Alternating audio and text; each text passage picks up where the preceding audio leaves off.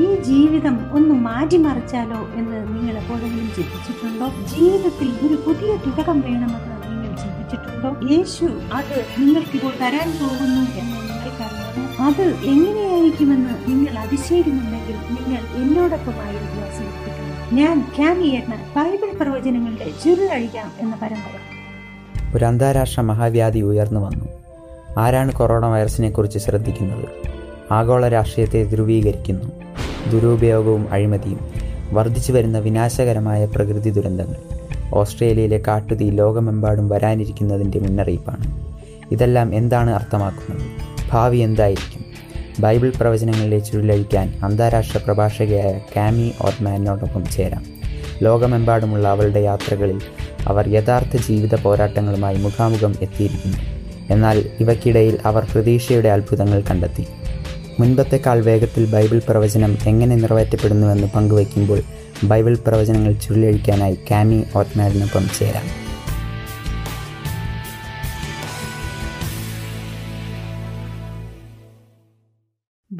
പ്രവചനങ്ങളുടെ ചുരുളഴിക്കാം എന്ന പരമ്പരയുടെ പതിനാലെണ്ണത്തിൽ പതിമൂന്നാമത് നാം ആയിരിക്കുകയാണ് ഇത് നിങ്ങൾക്ക് വിശ്വസിക്കാമോ? ഇതിൽ പതിമൂന്നെണ്ണവും കണ്ടിട്ടുള്ളവർ ആരാണെന്ന് അറിയാൻ എനിക്ക് ആഗ്രഹമുണ്ട്. നിങ്ങൾ എത്ര എണ്ണം കണ്ടുവെന്ന് ചാറ്റിൽ എന്നെ അറിയിക്കുക. വൈകുന്നേരങ്ങളിൽ നിങ്ങളോടൊപ്പം ആയിരിക്കുന്നത് ഒരു പദവിയായി ഞാൻ കണക്കാക്കുന്നു.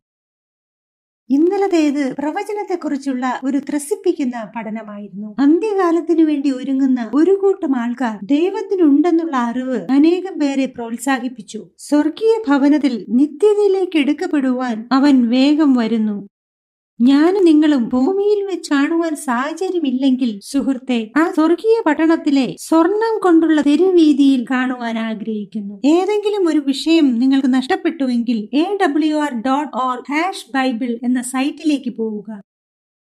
അവിടെ നിങ്ങൾക്കത് ലഭ്യമാകും. വിഷയങ്ങൾ പരസ്പരം ബന്ധപ്പെട്ട് കിടക്കുന്നത് കൊണ്ട് അതിന്റെ ക്രമത്തിൽ നിങ്ങൾ അത് കാണുവാൻ ശ്രദ്ധിക്കുക. ഓർക്കുക നിങ്ങളുടെ ഏത് ചോദ്യങ്ങൾക്കും ഉത്തരം തരുവാൻ വേണ്ടി സേവന സന്നദ്ധരായ ബൈബിൾ അധ്യാപകർ നമുക്കുണ്ട്. അതിനുവേണ്ടി നിങ്ങൾ ഈ ലിങ്കിൽ ക്ലിക്ക് ചെയ്താൽ മാത്രം മതി. കൂടാതെ അനേക ലക്ഷം പേരെ ആത്മീയമായി വളരുവാൻ സഹായിച്ച ഞങ്ങളുടെ ഓൺലൈൻ ബൈബിൾ സ്കൂളിൽ നിങ്ങൾക്ക് രജിസ്റ്റർ ചെയ്യാവുന്നതാണ്.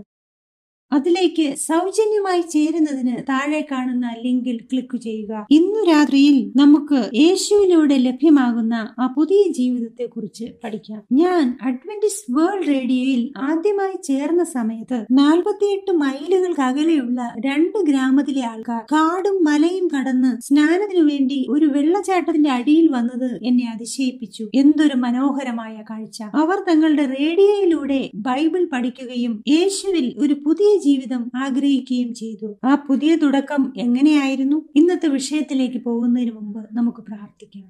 സ്വർഗസ്ഥനായ ഞങ്ങളുടെ പിതാവേ ദൈവമേ അവിടുത്തെ വചനം ഞങ്ങൾക്ക് തന്നതിനായി സ്തോത്രം. അതുകൊണ്ട് തന്നെ അവിടുന്ന് ഞങ്ങളിൽ നിന്നും എന്ത് ആഗ്രഹിക്കുന്നു എന്ന് ഞങ്ങൾക്ക് മനസ്സിലായി. ദൈവമേ ഞങ്ങൾക്ക് ആഴത്തിൽ മനസ്സിലാകുവാനും അങ്ങനെ ആഴത്തിൽ നിന്നെ സ്നേഹിക്കുവാനും ഇന്നു രാത്രിയിൽ ഞങ്ങളെ ഇടയാക്കുമാറാകണമേ സ്നാനം എന്ന വിഷയം ഞങ്ങൾ ഒരുമിച്ച് പഠിക്കുവാൻ ആഗ്രഹിക്കുന്നു. യേശുവിന്റെ വിലയേറിയ നാമത്തിൽ തന്നെ. ആമേൻ. മത്തായി മൂന്നാം അധ്യായത്തിൽ കാണുന്ന ഒരു ഉത്തമ ഉദാഹരണത്തിലേക്ക് നമുക്ക് പോകാം. അവിടെ നാം കാണുന്നത് യേശു ഒരു മൺപാതയിലൂടെ ആദ്യമായി സ്നാപക യോഹന്നാനെ കാണാൻ പോകുന്നതാണ്. നാം മുമ്പ് ചിന്തിച്ചിട്ടില്ലാത്ത എന്തോ ഒരു കാര്യം സംഭവിക്കാൻ പോകുന്നു. യേശു ക്രിസ്തു നസ്രത്തിൽ നിന്നും താഴെ യോർദാൻ നദിയിലേക്ക് വന്നു. കുശുകുശുക്കുന്ന ആശ്ചര്യം നിറഞ്ഞ ഒരു ജനസമൂഹം ആ നദിക്ക് ചുറ്റുമുണ്ടായിരുന്നു. യോഹന്നാന്റെ വാക്കുകളിൽ ജനം ആകൃഷ്ടരായി. സ്വർഗരാജ്യം സമീപിച്ചിരിക്കിയാൽ മാനസാന്തരപ്പെടുവീൻ. അങ്ങനെ ജനക്കൂട്ടത്തിനിടയിൽ ഇടിമുഴക്കമുള്ള ശബ്ദത്തോടെ അവൻ പറയുന്നതിനിടയിൽ പെട്ടെന്ന് നിർത്തി. പെട്ടെന്ന് അവിടെ ഒരു നിശബ്ദതയുണ്ടായി. അവന്റെ നോട്ടം ഒരു മനുഷ്യനിൽ പതിഞ്ഞു. ഇത്രയ്ക്ക് പരിശുദ്ധവും വിശുദ്ധവുമായ ആളെ അവൻ ഇതിനു മുൻപ് കണ്ടിട്ടില്ല. ആ നിശബ്ദത ജനക്കൂട്ടവും ശ്രദ്ധിച്ചു. യോഹന്നാൻ ആരെയാണ് സൂക്ഷിച്ചു നോക്കുന്നത്? വിറയാർന്ന അടക്കം പറച്ചിലുകൾ ആ ജനക്കൂട്ടമാകെ പരന്നു. ആരാണ് അയാൾ? രാജകീയ മഷിഹായെ അവരാരും തിരിച്ചറിഞ്ഞില്ല. യോഹന്നാൻ ഇതിനു മുമ്പ് കണ്ടിട്ടില്ല എങ്കിലും പരിശുദ്ധാത്മാവ് അവന് വെളിപ്പെടുത്തി കൊടുത്തു. ഇത് ദൈവത്തിന്റെ പുത്രനാണ്. യേശുവിന്റെ കണ്ണ് യോഹന്നാനിലെത്തിയപ്പോൾ അവൻ സ്നാനം ആവശ്യപ്പെട്ടു. എന്നാൽ അവൻ അതിൽ നിന്ന് ഒഴിഞ്ഞു മാറാൻ ശ്രമിച്ചു. യോഹന്നാൻ പറഞ്ഞു ഞാൻ നിന്നാൽ സ്നാനമേൽക്കാൻ ആഗ്രഹിക്കുന്നു. പിന്നെ എന്തിനാണ് നീ എന്റെ അടുത്തേക്ക് വരുന്നത്? യേശു പറയുന്നു ഇല്ല അത് ചെയ്യണം. കാരണം ദൈവം പറഞ്ഞ കാര്യങ്ങളെല്ലാം നാം ചെയ്തിരിക്കണം. അങ്ങനെ യോഹന്നാൻ സ്നാനപ്പെടുത്താൻ സമ്മതിച്ചു. അങ്ങനെ യോഹന്നാൻ രക്ഷകനെ നദിയിലേക്ക് കൊണ്ടുപോയി. രണ്ടുപേരും വെള്ളത്തിലിറങ്ങി നിന്നപ്പോൾ യോഹന്നാൻ ഒരു കൈ യേശുവിന്റെ പുറകിലും മറ്റേ കൈ സ്വർഗത്തിലേക്കും ഉയർത്തി. ജനക്കൂട്ടം നോക്കി നിൽക്കുമ്പോൾ യേശുവിനെ വെള്ളത്തിലേക്ക് മുക്കി. യേശു വെള്ളത്തിൽ നിന്ന് പുറത്തു വന്നപ്പോൾ പുതിയൊരു യുഗം തന്നെ അവന്റെ മുന്നിൽ തുറക്കുകയായിരുന്നു. അവന്റെ വഴി വിശാലമായി. അവന്റെ ശുശ്രൂഷ തുടങ്ങിക്കഴിഞ്ഞു. ജീവിതത്തിൽ ഒരു പോരാട്ടത്തിന് തുടക്കം കുറിക്കുകയാണെന്ന് അവനറിയാമായിരുന്നു. മണ്ണിൽ ചെറിയ കുഴികളുണ്ടാക്കിക്കൊണ്ട് വസ്ത്രത്തിലൂടെ വെള്ളം ഒഴുക്കിക്കൊണ്ട് അവൻ കരയിലേക്ക് കടന്നു വന്നു. സ്വർഗം തുറന്നു. ദൈവത്തിന്റെ ആത്മാവ് പ്രാവിന്റെ രൂപത്തിൽ യേശുവിലേക്ക് വരുന്നത് യോഹന്നാൻ കണ്ടു. ജനങ്ങൾ നിശബ്ദരായി യേശുവിനെ നോക്കി നിന്നു. അവന്റെ ദേഹം മുഴുവനും പ്രകാശം നിറഞ്ഞിരുന്നു. ആകാശത്തിലേക്ക് നോക്കിയിരുന്ന ആ യേശുവിന്റെ മുഖം മുമ്പെങ്ങും കണ്ടിട്ടില്ലാത്ത മഹത്വത്തോടെ പ്രകാശിച്ചു. പെട്ടെന്ന് തന്നെ സ്വർഗത്തിൽ നിന്ന് ഒരു ശബ്ദം കേട്ടു. ഇവൻ എന്റെ പ്രിയപുത്രൻ ഇവനിൽ ഞാൻ പ്രസാദിച്ചിരിക്കുന്നു. യോഹന്നാൻ വളരെയധികം ആകർഷിക്കപ്പെടുകയും തന്റെ കൈ ഉയർത്തിപ്പിടിച്ചുകൊണ്ട് യോഹന്നാൻ സ്നാപകൻ യേശുവിനെ ചൂണ്ടിക്കൊണ്ട് പറഞ്ഞു ഇതാ ലോകത്തിന്റെ പാപം ചുമക്കുന്ന ദൈവത്തിന്റെ കുഞ്ഞാട് എന്റെ പിന്നാലെ ഈ പുരുഷൻ വരുന്നു. സുഹൃത്തെ ഈ പ്രഖ്യാപനത്തിന്റെ മാസ്മരിക ശക്തി നമുക്ക് പൂർണമായി മനസ്സിലാക്കുവാനോ അഭിനന്ദിക്കുവാനോ കഴിയുകയില്ല. ആയിരക്കണക്കിന് വർഷങ്ങൾ കൊണ്ട് ഒരു രക്ഷകനു വേണ്ടി മനുഷ്യവർഗം കാത്തിരിക്കുന്നു.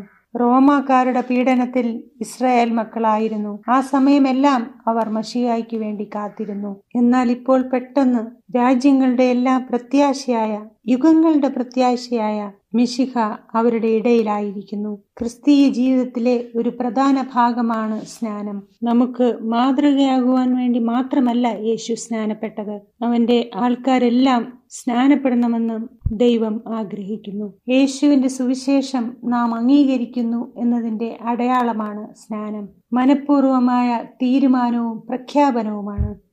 ബൈബിളിനാൽ ചുറ്റപ്പെടുന്ന ഒരു പ്രതീകമാണ് സ്നാനം. ഇതിന്റെ പ്രാധാന്യത്തെപ്പറ്റി ചിലർ ആശയക്കുഴപ്പത്തിലാണ്.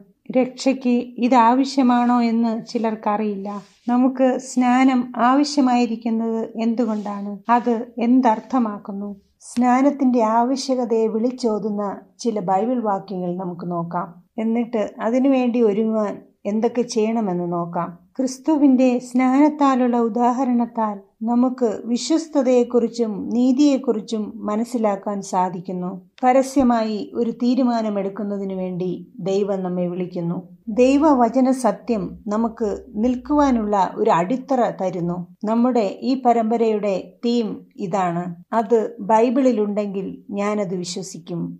ഇല്ലെങ്കിൽ അത് എനിക്ക് വേണ്ടിയുള്ളതല്ല. നാം നമ്മുടെ ജീവിതത്തിലെ ചില സാഹചര്യങ്ങളിൽ ചിന്തിച്ചിട്ടുണ്ടാകാം പുതിയൊരു ജീവിതം ശുദ്ധമായൊരു ജീവിതം തുടങ്ങിയാലോ എന്ന്. ഈ അവസരത്തെപ്പറ്റി വെളിപ്പാട് പുസ്തകം പല പ്രാവശ്യം പറയുന്നു. വെളിപ്പാട് ഒന്നാം അധ്യായം അഞ്ചാം വാക്യം. ആത്മാക്കളുടെ പക്കൽ നിന്നും വിശ്വസ്ത സാക്ഷിയും മരിച്ചവരിൽ ആദ്യജാതനും ഭൂരാജാക്കന്മാർക്ക് അധിപതിയുമായ യേശുക്രിസ്തുവിങ്കിൽ നിന്നും നിങ്ങൾക്ക് കൃപയും സമാധാനവും ഉണ്ടാകട്ടെ. വെളിപ്പാട് മൂന്നാം അധ്യായം എട്ടാം വാക്യത്തിൽ ഞാൻ നിങ്ങളുടെ പ്രവൃത്തി അറിയുന്നു എന്ന് പറഞ്ഞിരിക്കുന്നു. നോക്കൂ ഞാൻ നിങ്ങളുടെ മുന്നിൽ ഒരു വാതിൽ തുറന്നിട്ടിരിക്കുന്നു. യേശു നമ്മുടെ മുന്നിൽ വാതിൽ പുതിയ ജീവിതത്തിലേക്ക് തുറന്നിട്ടിരിക്കുകയാണ്. നമ്മുടെ ആഗ്രഹങ്ങൾക്കൊന്നും തടസ്സം നിൽക്കാതെ നമ്മെ ഒന്നിനും നിർബന്ധിക്കാതെ നമ്മെ സ്നേഹിക്കുന്ന ഒരു ദൈവത്തെക്കുറിച്ച് വെളിപ്പാടിൽ പറയുന്നു.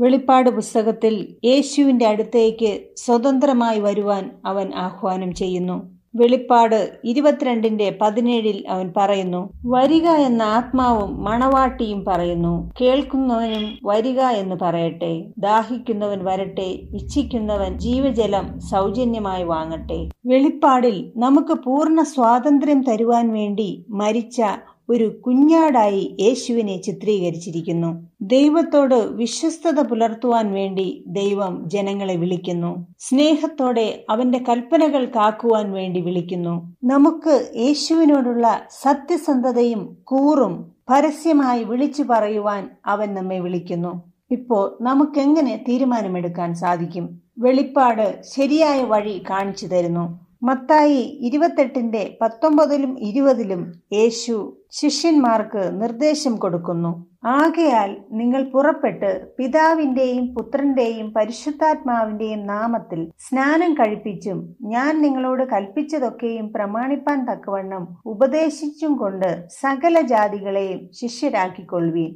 ഞാനോ ലോകാവസാനത്തോളം എല്ലാ നാളും നിങ്ങളോടുകൂടെ ഉണ്ട് എന്ന് അരുളി ചെയ്തു ആമേൻ. നാം സ്നാനപ്പെടുമ്പോൾ പൊതുജനത്തിന് മുൻപിൽ നമ്മുടെ കൂറ് ആരോടാണെന്ന് കാണിക്കുന്നു. ആരുടെ വശത്താണ് നാം എന്ന് കാണിക്കുന്നു. എന്നാലും ഈ പ്രവൃത്തിയിൽ വളരെയധികം ക്രിസ്ത്യാനികൾ ആശയക്കുഴപ്പത്തിലാണ്.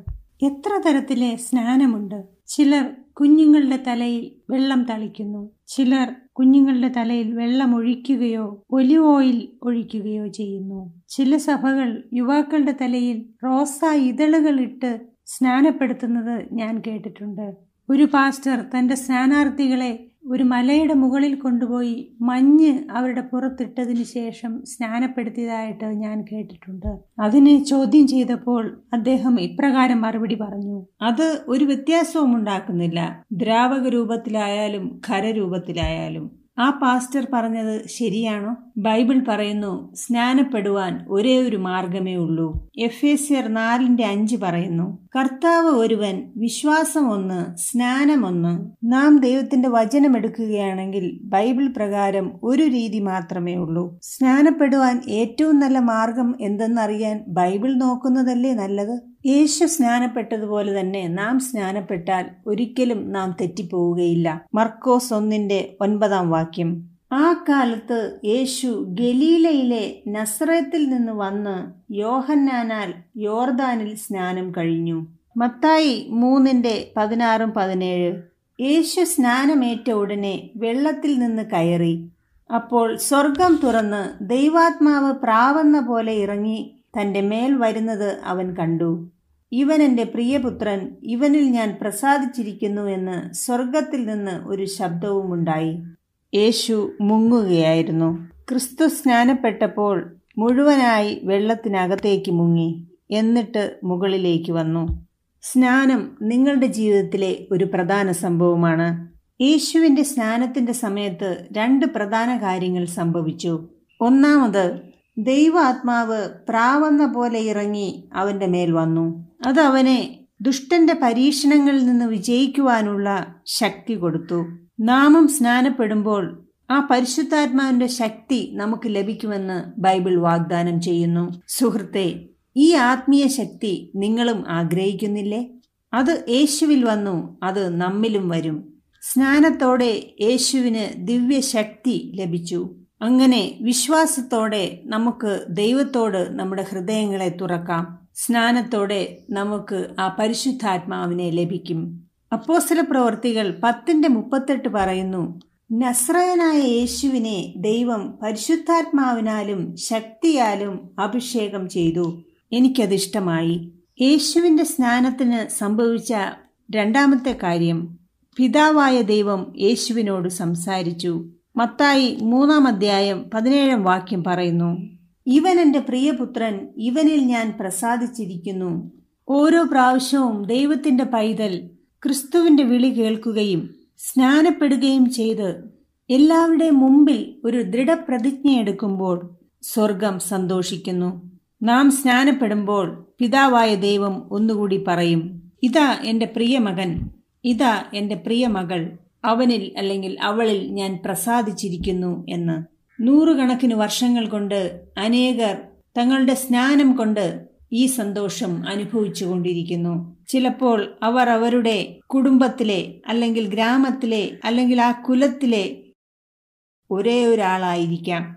നോക്കൂ യേശു ഓരോരുത്തരെയും വ്യക്തിപരമായാണ് വിളിക്കുന്നത്. എരിശിലേമിൽ നിന്ന് മടങ്ങുകയായിരുന്ന എത്യോപ്യക്കാരനായ ഷണ്ടനെയും അങ്ങനെ തന്നെയാണ് വിളിച്ചത്. അദ്ദേഹം അദ്ദേഹത്തിന്റെ രഥത്തിൽ വന്നുകൊണ്ടിരുന്നപ്പോൾ വചനം വായിച്ചു കൊണ്ടിരിക്കുകയായിരുന്നു ഫിലിപ്പോസിനെ അതിശയകരമായി അങ്ങോട്ട് അയക്കപ്പെട്ടു. ഫിലിപ്പോസ് വളരെ വിശദമായി ദൈവവചനം വിശദീകരിച്ചു കൊടുത്തു. ചോദ്യങ്ങൾക്കെല്ലാം അവൻ വ്യക്തമായി ഉത്തരം കൊടുക്കുകയും അങ്ങനെ ഈ എത്യോപ്യക്കാരൻ അവന്റെ ജീവിതം പൂർണമായി ക്രിസ്തുവിന് സമർപ്പിക്കുകയും ചെയ്തു. പെട്ടെന്ന് തന്നെ ഈ എത്യോപ്യൻ പ്രതികരിച്ചു. യേശുവുമായുള്ള ബന്ധത്തിൽ സന്തോഷവാനായ അവൻ ഉടനെ തന്നെ സ്നാനപ്പെടുവാനുള്ള ആഗ്രഹം പ്രകടിപ്പിച്ചു. അപ്പോസ്തല പ്രവൃത്തികൾ എട്ടിന്റെ മുപ്പത്തിയാറ് മുതൽ മുപ്പത്തൊമ്പത് വരെ ഇത് കാണുന്നു. അവർ ഇങ്ങനെ വഴി പോകയിൽ വെള്ളമുള്ള ഒരു സ്ഥലത്തെത്തിയപ്പോൾ ഷണ്ടൻ ഇതാ വെള്ളം ഞാൻ സ്നാനമേൽക്കുന്നതിന് എന്ത് വിരോധം? എന്ന് പറഞ്ഞു. അതിന് ഫീലിപ്പോസ് നീ പൂർണ ഹൃദയത്തോടെ വിശ്വസിക്കുന്നുവെങ്കിൽ ആകാം എന്ന് പറഞ്ഞു. യേശുക്രിസ്തു ദൈവപുത്രനെന്ന് ഞാൻ വിശ്വസിക്കുന്നുവെന്ന് അവൻ ഉത്തരം പറഞ്ഞു. അങ്ങനെ അവൻ തേർ നിർത്തുവാൻ കൽപ്പിച്ചു. ഫിലിപ്പോസും ഷണ്ടനും ഇരുവരും വെള്ളത്തിലിറങ്ങി. അവൻ അവനെ സ്നാനം കഴിപ്പിച്ചു. അവർ വെള്ളത്തിൽ നിന്ന് കയറിയപ്പോൾ എന്താണ് സംഭവിച്ചത്? അടുത്ത വാക്യം വായിക്കാം. അവർ വെള്ളത്തിൽ നിന്ന് കയറിയപ്പോൾ കർത്താവിന്റെ ആത്മാവ് ഫിലിപ്പോസിനെ എടുത്തുകൊണ്ടുപോയി. ഈ വാക്യങ്ങൾ സ്നാനത്തെക്കുറിച്ച് ചില സത്യങ്ങൾ നമ്മെ പഠിപ്പിക്കുന്നു. യേശുവിനെ പരസ്യമായി എത്യോപ്യൻ അംഗീകരിച്ചപ്പോഴാണ് സ്നാനപ്പെട്ടത്. അവൻ യേശുവിനെ അംഗീകരിക്കുന്നുവെന്ന് പൊതുജനത്തിന് അറിയിക്കുകയായിരുന്നു. ഫിലിപ്പോസും എത്യോപ്യനും രണ്ടുപേരും വെള്ളത്തിലേക്ക് ഇറങ്ങി എത്യോപ്യനെ ഫിലിപ്പോസ് പൂർണമായി മുക്കി. ഇത് സൂചിപ്പിക്കുന്നത് ഒരാളെ ക്രിസ്തു പൂർണമായി ശുദ്ധീകരിക്കുന്നു എന്നാണ്. ഒരാളെ മുഴുവനായി മുക്കേണ്ടതുണ്ട്. കാരണം ആ മുഴുവൻ ശരീരമാണ് പാപം ചെയ്തത്. നമ്മുടെ ശരീരത്തിന്റെ ഓരോ ഭാഗവും വെള്ളത്തിനടിയിലേക്ക് പോകണം. കാരണം നമ്മുടെ എല്ലാ ഭാഗവും പാപം ചെയ്തിരിക്കുന്നു. സുഹൃത്തുക്കളെ തളിക്കുന്നതിനേക്കാൾ അധികം നമുക്ക് ആവശ്യമാണ്. നാം മുഴുവനായി ശുദ്ധീകരിക്കേണ്ട ആവശ്യമുണ്ട്. ദൈവത്തിന് ബൈബിളിലെ സ്നാനമാണ് ആവശ്യം. മൊത്തമായി മുങ്ങുക. സ്നാനമെന്ന വാക്കിന്റെ അർത്ഥം ഒരുപക്ഷെ നിങ്ങൾക്കറിയില്ലായിരിക്കും. യവന വാക്കായ ബാപ്റ്റിസോയുടെ അർത്ഥം മുങ്ങുക മുക്കുക വെള്ളത്തിനടിയിലേക്ക് താഴ്ത്തുക എന്നൊക്കെയാണ്. ഉദാഹരണത്തിന് ഒരു യവന സ്ത്രീക്ക് തന്റെ വസ്ത്രത്തിന്റെ നിറം മാറ്റണമെന്നുണ്ടെങ്കിൽ അവൾ ആ തുണിയിൽ വേണ്ട നിറം അതിൽ കുടയുകയല്ല ചെയ്യുന്നത്. അവൾ ആ വസ്ത്രം അതിൽ മുക്കും. മുങ്ങി സ്നാനം പുരാതന സഭകൾ മുതലേയുള്ള പതിവാണ്. ആയിരക്കണക്കിന് വർഷങ്ങൾക്ക് മുമ്പ് തന്നെ സഭകളുടെ അടുത്ത് സ്നാനം ചെയ്യാനുള്ള സ്ഥലങ്ങൾ ഭൂഗർഭ ഗവേഷകർ കണ്ടുപിടിച്ചിട്ടുണ്ട്. അന്ന് സ്നാനത്തിന് ഉപയോഗിച്ച രീതികൾ ഈ പുരാതന സഭകൾ കാണിക്കുന്നു. ടർക്കിയുടെ പടിഞ്ഞാറെ തീരത്ത് അതായത് പഴയ എഫസോസിൽ പുരാതന പള്ളിയുടെ അടുത്തായി സ്നാനക്കുളം ഉണ്ടായിരുന്നു. ഈ കുളങ്ങളുടെ വലിപ്പവും ഘടനയും ഭൂഗർഭശാസ്ത്രജ്ഞന്മാരും ചരിത്രകാരന്മാരും പറയുന്നത് മുതിർന്നവർക്ക് മുങ്ങി സ്നാനത്തിനു വേണ്ടിയുള്ള സ്ഥലങ്ങളായിരുന്നു എന്നാണ്. ഇത് ഫിലിപ്പിയിലെ ഒരു പുരാതന സഭയാണ്. പള്ളിയുടെ അവശിഷ്ടങ്ങളിൽ പഴയ സ്നാനക്കുളമുണ്ടായിരുന്നു. ഇത് കാണിക്കുന്നത് പഴയ നിയമ ക്രിസ്ത്യാനികൾ മുങ്ങിയാണ് സ്നാനപ്പെട്ടിരുന്നത് എന്നാണ്. റോമിലെ സെന്റ് ജോൺ ഓഫ് ലാറ്ററൻ ആണ് ഏറ്റവും വലിയ രണ്ടാമത്തെ പള്ളി. റോമിലെ സെന്റ് പീറ്റേഴ്സ് കത്തീഡ്രൽ കഴിഞ്ഞാൽ ഏറ്റവും പ്രസിദ്ധമായ പള്ളിയും ഇതാണ്. പള്ളിയുടെ വശത്തുള്ള ചെറിയ വഴിയെ പുറകിലേക്ക് പോയാൽ അവിടെ മനോഹരമായൊരു സ്നാനക്കുളം കാണാം. ഇത് കാണിക്കുന്നത് പണ്ട് റോമൻ കത്തോലിക്ക സഭയിലും മുങ്ങി സ്നാനമായിരുന്നു എന്നാണ്. പതിമൂന്നാം നൂറ്റാണ്ടിന്റെ അവസാനം വരെയും അവർ ഇത് തുടർന്നിരുന്നു. പുരാതന പള്ളികളിലുള്ള ഈ സ്നാനക്കുളങ്ങൾ കാണിക്കുന്നത് ബൈബിളിലെ മുങ്ങി സ്നാനം നൂറുകണക്കിന് വർഷങ്ങൾ നിലനിന്നിരുന്നു എന്നാണ്.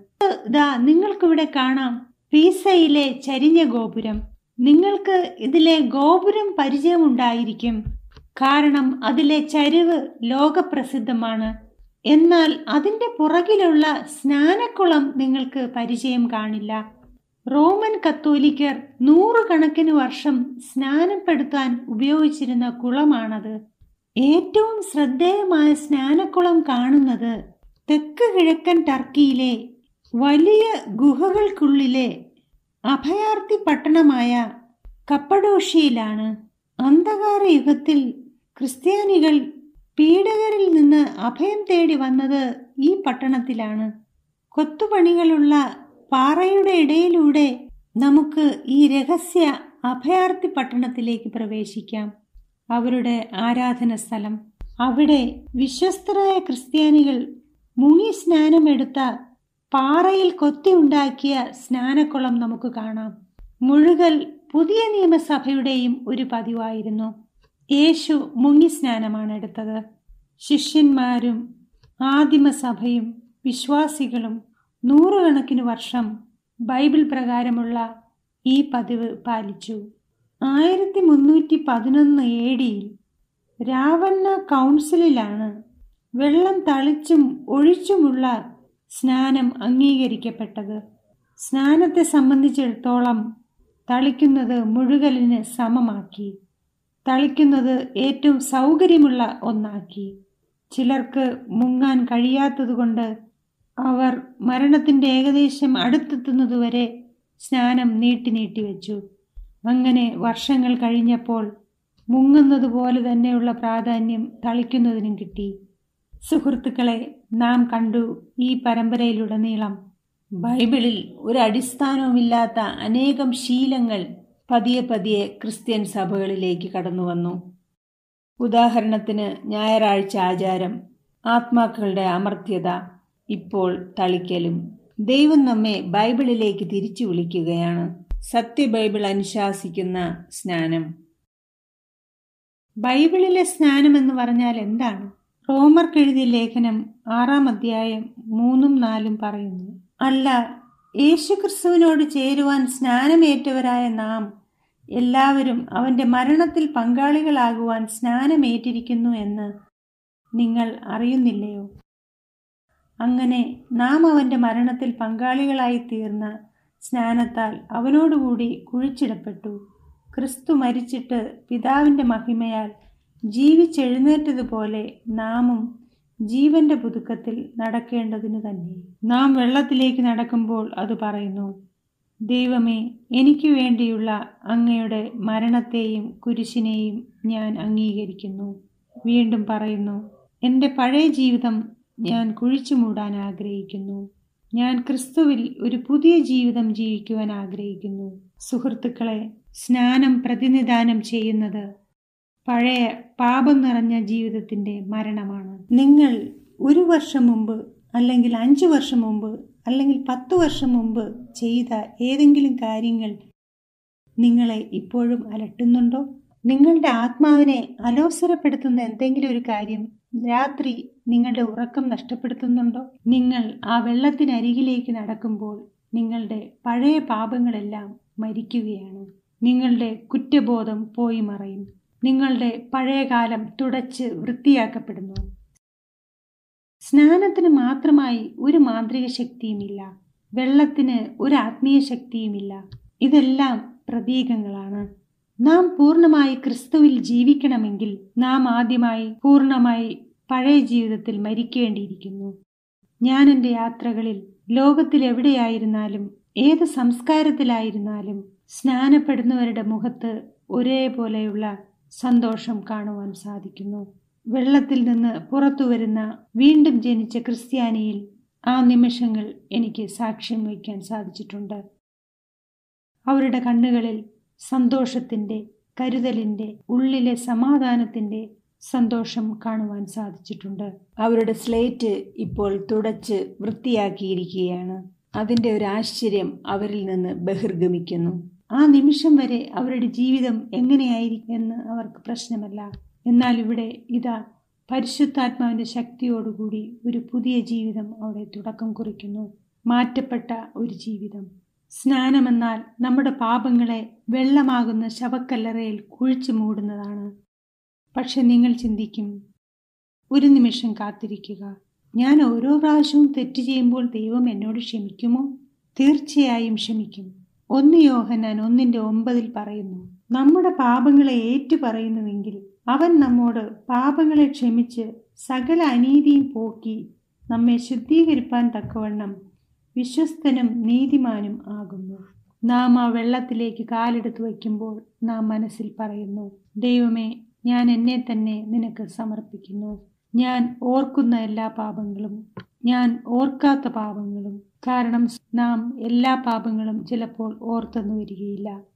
ഞാൻ വെള്ളത്തിൽ നിന്ന് കയറി വരുമ്പോൾ പുതിയൊരു വ്യക്തിയായി പുതിയ സ്ലേറ്റുമായി പുതിയ ജീവിതവുമായി കടന്നു വരുന്നു എന്നുള്ളതിന് ഞാൻ ദൈവത്തെ മഹത്വപ്പെടുത്തുന്നു. സുഹൃത്തുക്കളെ നിങ്ങൾക്കറിയാമോ? ഞാൻ അവിശ്വസനീയമായ അനേകം സാഹസിക യാത്രകൾ നടത്തിയിട്ടുണ്ട്. അനേകം ജീവിത അനുഭവങ്ങളിലൂടെ കടന്നുപോയിട്ടുണ്ട്. അനേകം നേട്ടങ്ങൾ കൈവരിച്ചിട്ടുണ്ട്. പക്ഷേ എനിക്ക് നിങ്ങളോട് ചിലത് പറയാനുണ്ട്. എന്നാൽ ഇതൊന്നും തന്നെ ജനങ്ങൾ സ്നാനം സ്വീകരിച്ച് നിത്യജീവങ്ങളിലേക്ക് പോകുന്നതിനേക്കാൾ വലുതല്ല.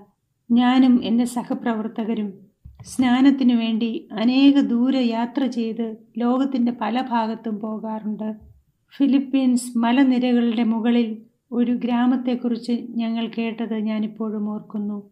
അവർ നമ്മുടെ റേഡിയോ പ്രോഗ്രാം കേൾക്കുകയും യേശുവിനെക്കുറിച്ചും ബൈബിൾ സത്യങ്ങളെക്കുറിച്ചും മനസ്സിലാക്കുകയും ചെയ്തു. അങ്ങനെ അവർക്ക് സ്നാനം വേണമെന്ന് ആവശ്യപ്പെട്ടു. ആ ഗ്രാമത്തിൽ പോകണമെങ്കിൽ രണ്ട് മാർഗങ്ങൾ മാത്രമേ ഉള്ളൂ. ഒന്നുകിൽ കുതിരപ്പുറത്ത് പോകണം അത് കുറച്ച് സമയമെടുക്കും അല്ലെങ്കിൽ മോട്ടോർ സൈക്കിളിൽ. ഞാൻ മോട്ടോർ സൈക്കിളിൽ പോകാമെന്ന് പറഞ്ഞു. ആ കുന്നിൻ മുകളിൽ എത്തുന്നതിന് വേണ്ടി ഞങ്ങൾക്ക് ഇരുപത്തിനാല് അരുവികൾ കടക്കേണ്ടി വന്നു. ഡസൻ കണക്കിന് പുഞ്ചിരിക്കുന്ന ചെറിയ കുട്ടികൾ അവിടെ ഞങ്ങളെ സ്വീകരിക്കാനുണ്ടായിരുന്നു. ഞങ്ങൾ അടുത്തുള്ള അരുവിയിലേക്ക് പോയപ്പോൾ പതിനെട്ട് പേർ യേശുവിനെ സ്വന്തം രക്ഷിതമായി സ്വീകരിക്കുന്ന കാഴ്ച കാണുവാൻ സാധിച്ചു. സ്നാനക്കുളത്തിൽ നിന്ന് കയറിയ അവർ ജീവന്റെ പുതുക്കത്തിലേക്ക് കയറുകയായിരുന്നു. വെള്ളമാകുന്ന ശവക്കല്ലറയിൽ നിന്ന് കയറി വരുന്നത് ഉയർത്തെഴുന്നേൽപ്പിന്റെ അടയാളമാണ്. സ്നാനമെടുക്കുന്നതിന് മുമ്പ് നിങ്ങൾ പൂർണരാവേണ്ട ആവശ്യമുണ്ടോ? ഇല്ല. നിങ്ങൾ കുറ്റമില്ലാത്തവരാണെന്ന് സ്നാനം കാണിക്കുന്നില്ല. മറിച്ച് നാം സമർപ്പിക്കപ്പെട്ടവർ എന്ന് കാണിക്കുന്നു. നിങ്ങൾ പൂർണരായതിനു ശേഷം സ്നാനപ്പെടാമെന്ന് നിങ്ങൾ ചിന്തിക്കുകയാണെങ്കിൽ സുഹൃത്തെ നിങ്ങൾക്കൊരിക്കലും അതിന് കഴിഞ്ഞെന്ന് വരികയില്ല. സ്നാനം നിങ്ങൾക്ക് ദൈവത്തോടുള്ള സമർപ്പണമാണ് കാണിക്കുന്നത്. ദൈവത്തിന്റെ വഴി തിരഞ്ഞെടുക്കുവാനുള്ള തീരുമാനം. ക്രിസ്തീയ ജീവിതത്തിന്റെ അവസാനമല്ല സ്നാനം അതിന്റെ തുടക്കമാണ്. ഒരു പുതിയ സ്വാതന്ത്ര്യത്തോടെ നാം പറയും ദൈവമേ ഞാൻ നിന്റേതാണ് നീ എന്നെ നയിക്കുകയും ഉപയോഗിക്കുകയും ചെയ്യണമേ. സുഹൃത്തുക്കളെ സ്നാനം നമുക്ക് ഒരു പുതിയ ആത്മീയ ശക്തി നൽകും. നാം സ്നാനപ്പെടുമ്പോൾ എന്ത് സംഭവിക്കുന്നു എന്ന് നോക്കാം. എല്ലാ പാപങ്ങളും പൊറുക്കപ്പെടും എന്ന് നാം കണ്ടു. അപ്പോസല പ്രവൃത്തികൾ രണ്ടാം അധ്യായം മുപ്പത്തെട്ടാം വാക്യം. പത്രോസ് അവരോട് നിങ്ങൾ മാനസാന്തരപ്പെട്ട് നിങ്ങളുടെ പാപങ്ങളുടെ മോചനത്തിനായി ഓരോരുത്തൻ ക്രിസ്തുയേശുവിന്റെ നാമത്തിൽ സ്നാനമേൽപ്പീൻ. എല്ലാവരും സ്നാനപ്പെടണമെന്ന് പത്രോസ് ഇവിടെ വ്യക്തമാക്കുന്നു. ഒരു നിമിഷം ഇരിക്കൂ. അപ്പോൾ ക്രൂശിലെ കള്ളന്റെ കാര്യം എന്താകും? അവൻ ഒരിക്കലും സ്നാനപ്പെട്ടിട്ടില്ലല്ലോ. അവിടെ ഹൃദയ കൈമാറ്റം നടന്നപ്പോൾ രക്ഷിതാവ് ആ കള്ളന് ഉറപ്പ് കൊടുത്തിരുന്നു. രാജ്യത്വം പ്രാപിച്ചു വരുമ്പോൾ അവനെ ഓർത്ത് രക്ഷിക്കാമെന്ന്. ക്രൂശിൽ തൂങ്ങിക്കിടന്നുകൊണ്ട് തന്റെ ജീവിതം ക്രിസ്തുവിന് സമർപ്പിച്ചപ്പോൾ ആ കള്ളന് സ്നാനപ്പെടാനുള്ള അവസരമില്ലായിരുന്നു. അവസരമുണ്ടായിരുന്നെങ്കിൽ സ്നാനപ്പെടുമെന്ന് യേശുവിനറിയാമായിരുന്നു. നമുക്കറിയാം യേശു ഒരിക്കലും പാപം ചെയ്തില്ല. ക്രിസ്തുവിന് ശരിക്കും സ്നാനം ആവശ്യമില്ലായിരുന്നു. എന്നാലും നമുക്ക് മാതൃകയാകുവാൻ വേണ്ടി ക്രിസ്തു അത് ചെയ്തു. സ്നാനപ്പെടാൻ ആഗ്രഹമുണ്ടായിട്ടും അവസരമില്ലാത്തവരെ ദൈവം അംഗീകരിക്കും. ഉദാഹരണത്തിന് ക്രൂശിലെ കള്ളൻ മരണക്കിടക്കയിലായിരിക്കുന്നവർ ജയിലിലായിരിക്കുന്നവർ ആശുപത്രി കിടക്കയിലായിരിക്കുന്നവർ സ്നാനം എല്ലാവർക്കും ഉണ്ടെന്ന് ബൈബിൾ പറയുന്നത് ഞാൻ ഇഷ്ടപ്പെടുന്നു. വളരെ കുറച്ചു പേർക്ക് മാത്രമല്ല വിലപ്പെട്ട എല്ലാ ആത്മാക്കൾക്കും തന്നെ. അതുപോലെ സ്നാനത്തിന്റെ സമയത്ത് എല്ലാ പാപങ്ങളും ക്ഷമിക്കപ്പെടുന്നു. ക്ഷമിക്കപ്പെടാത്തതായ പാപങ്ങളൊന്നുമില്ല. സ്നാനപ്പെടുമ്പോൾ ലഭിക്കുന്ന വേറൊരു വാഗ്ദത്വം പരിശുദ്ധാത്മാവാണ്. മർക്കോസ് ഒന്നിന്റെ പത്ത് പറയുന്നു വെള്ളത്തിൽ നിന്ന് കയറിയ ഉടനെ ആകാശം പിളരുന്നതും ആത്മാവ് പ്രാവ് പോലെ തന്റെ മേൽ വരുന്നതും കണ്ടു. നമുക്ക് അപ്പോസ്തല പ്രവൃത്തി രണ്ടാം അധ്യായം മുപ്പത്തെട്ടാം വാക്യത്തിലേക്ക് പോകാം. നേരത്തെ വായിച്ചതിന്റെ ബാക്കി ഭാഗം എന്നാൽ പരിശുദ്ധാത്മാവ് എന്ന ദാനം ലഭിക്കും. സ്നാനപ്പെടുന്ന സമയത്ത് ദൈവം നിങ്ങൾക്ക് ഒരു സമ്മാനം നൽകുന്നു. നിങ്ങൾ ശുദ്ധരായി തീരുകയും സമ്മാനമായ പരിശുദ്ധാത്മാവ് നിങ്ങളുടെ ജീവിതത്തിൽ ചേർക്കപ്പെടുകയും ചെയ്യും. ജീവിതത്തിൽ പരീക്ഷണങ്ങൾ വരുമ്പോൾ ഒരു സഹായിയായി എപ്പോഴും കൂടെ ഉണ്ടാകും പരിശുദ്ധാത്മാവ് നിങ്ങളെ പഠിപ്പിക്കുകയും നയിക്കുകയും സമാധാനിപ്പിക്കുകയും മധ്യസ്ഥത വഹിക്കുകയും ചെയ്യുന്നു. ദൈവം എന്ത് ചെയ്യാൻ പറഞ്ഞോ അത് ചെയ്യുന്നവർക്ക് ദൈവം കൊടുക്കുന്ന ഒരു സമ്മാനമാണ് പരിശുദ്ധാത്മാവ്. സ്നാനത്തിലൂടെ നാം ദൈവത്തിന്റെ കുടുംബത്തിലെ അംഗമായി തീരും ലോകമെങ്ങുമുള്ള വിശ്വാസികളായ ശരീരത്തിന്റെ ഒരു ഭാഗമായി തീരും അപ്പോസ്ല പ്രവൃത്തി രണ്ടിന്റെ നാൽപ്പത്തൊന്ന് പറയുന്നു അവന്റെ വാക്ക് കൈക്കൊണ്ടവൻ സ്നാനമേറ്റു. അന്ന് മൂവായിരത്തോളം പേർ അവനൊരു അവന്റെ വാക്ക് കൈക്കൊണ്ടവർ സ്നാനമേറ്റു. അന്ന് മൂവായിരത്തോളം പേർ അവരോട് ചേർന്നു.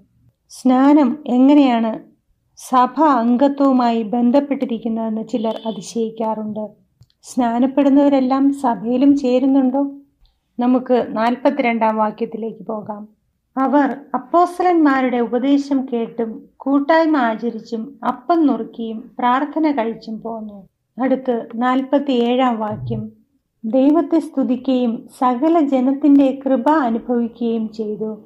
കർത്താവ് രക്ഷിക്കപ്പെടുന്നവരെ ദിനംപ്രതി സഭയോട് ചേർത്തുകൊണ്ടിരുന്നു. ആമേൻ. ദൈവത്തിന്റെ വിശ്വാസികളാകുന്ന ശരീരത്തിന്റെ ഭാഗമാകുവാനാണ് സ്നാനത്തിലൂടെ നാം തിരഞ്ഞെടുക്കുന്നത്. നാം വായിച്ചതുപോലെ ശബദ് കാത്തു സൂക്ഷിക്കുകയും കൽപ്പന കാത്തു സൂക്ഷിക്കുകയും ചെയ്യുന്ന അഡ്വന്റിസ്റ്റ് ക്രിസ്ത്യാനികൾ. അവർ അപ്പോസ്ലന്മാരുടെ വിശ്വാസ പ്രമാണങ്ങളും കൂട്ടായ്മയും ആചരിക്കുന്നു. ദൈവത്തിന്റെ വചനവുമായി ഒത്തുപോകുന്ന സഭയെ കണ്ടുപിടിക്കാനാണ് ദൈവം ആവശ്യപ്പെടുന്നത്. നിങ്ങൾ സ്നാനപ്പെടുമ്പോൾ നിങ്ങളുടെ തെറ്റുകൾ ക്ഷമിക്കപ്പെടുന്നു. നിങ്ങളുടെ ജീവിതം മാത്രമല്ല ശുദ്ധീകരിക്കപ്പെടുന്നത്. നിങ്ങൾ പരിശുദ്ധാത്മാവ് പ്രാപിക്കുകയും ലോകമെമ്പാടുമുള്ള ഒരു വിശ്വാസ സമൂഹവുമായി നിങ്ങൾ കൂടിച്ചേരുകയാണ്. എല്ലാ ഭാഷയിലുള്ളവരെയും എല്ലാ ദേശത്തുള്ളവരെയും എല്ലാ ഭാഷയിലുള്ളവരെയും എല്ലാ മതത്തിലുള്ളവരെയും അവസാനം ദൈവം നയിക്കും. ഒരാൾ സ്നാനപ്പെടുന്നതിന് മുമ്പ് എന്തൊക്കെ കാര്യങ്ങൾ ചെയ്യണമെന്ന് നമുക്ക് നോക്കാം. ആദ്യമായി നമ്മുടെ പാപങ്ങൾ നാം ഓർക്കുകയും അതോർത്ത് പശ്ചാത്തപിക്കുകയും വേണം. നിങ്ങൾ യേശു അടുത്ത് വന്ന് ഇങ്ങനെ പറഞ്ഞിട്ടുണ്ടോ? ദൈവമേ അങ്ങ് എന്റെ പാപങ്ങൾ ക്ഷമിക്കുമെന്ന് ഞാൻ വിശ്വസിക്കുന്നു. കാരണം നീയാകുന്നു എന്റെ ഏകരക്ഷകൻ. നിങ്ങൾ അങ്ങനെ പറഞ്ഞിട്ടുണ്ടെങ്കിൽ വിശ്വാസ ജീവിതത്തിലെ ആദ്യത്തെ കാൽവയ്പ് നിങ്ങൾ വച്ചു കഴിഞ്ഞു. നിങ്ങളുടെ പാപങ്ങളെ ഓർത്ത് നിങ്ങൾക്ക് വിഷമം തോന്നുകയും ആ പഴയ ജീവിതശൈലിയിലേക്ക് മടങ്ങിപ്പോകാതിരിക്കുന്നതുമാണ് പശ്ചാത്താപം. പശ്ചാത്താപത്തിൽ നിങ്ങൾക്ക് പാപത്തിനോടുള്ള മനോഭാവം മാറുന്നു. നിങ്ങൾക്ക് അതിന് ഒരിക്കലും ആവശ്യമില്ല. അതിൽ നിങ്ങൾക്ക് ഒരു ആകർഷകത്വവും തോന്നുകയില്ല. അവസാനമായി ബൈബിളിൽ നിന്ന് തുടർച്ചയായി ഉപദേശങ്ങൾ കേൾക്കുവാൻ നാം സന്നദ്ധരായിരിക്കണം. ബൈബിളിലെ അടിസ്ഥാന വിശ്വാസങ്ങൾ നാം മനസ്സിലാക്കുകയും ബൈബിൾ സത്യങ്ങൾ മനസ്സിലാക്കുകയും ചെയ്തു കഴിഞ്ഞാൽ ദൈവം നമ്മെ സ്നാനത്തിന്റെ തീരുമാനമെടുക്കുന്നതിനായി ക്ഷണിക്കുന്നു. ശിശു സ്നാനത്തെ ഓർത്ത് പലരും ആശ്ചര്യഭരിതരാകാറുണ്ട്.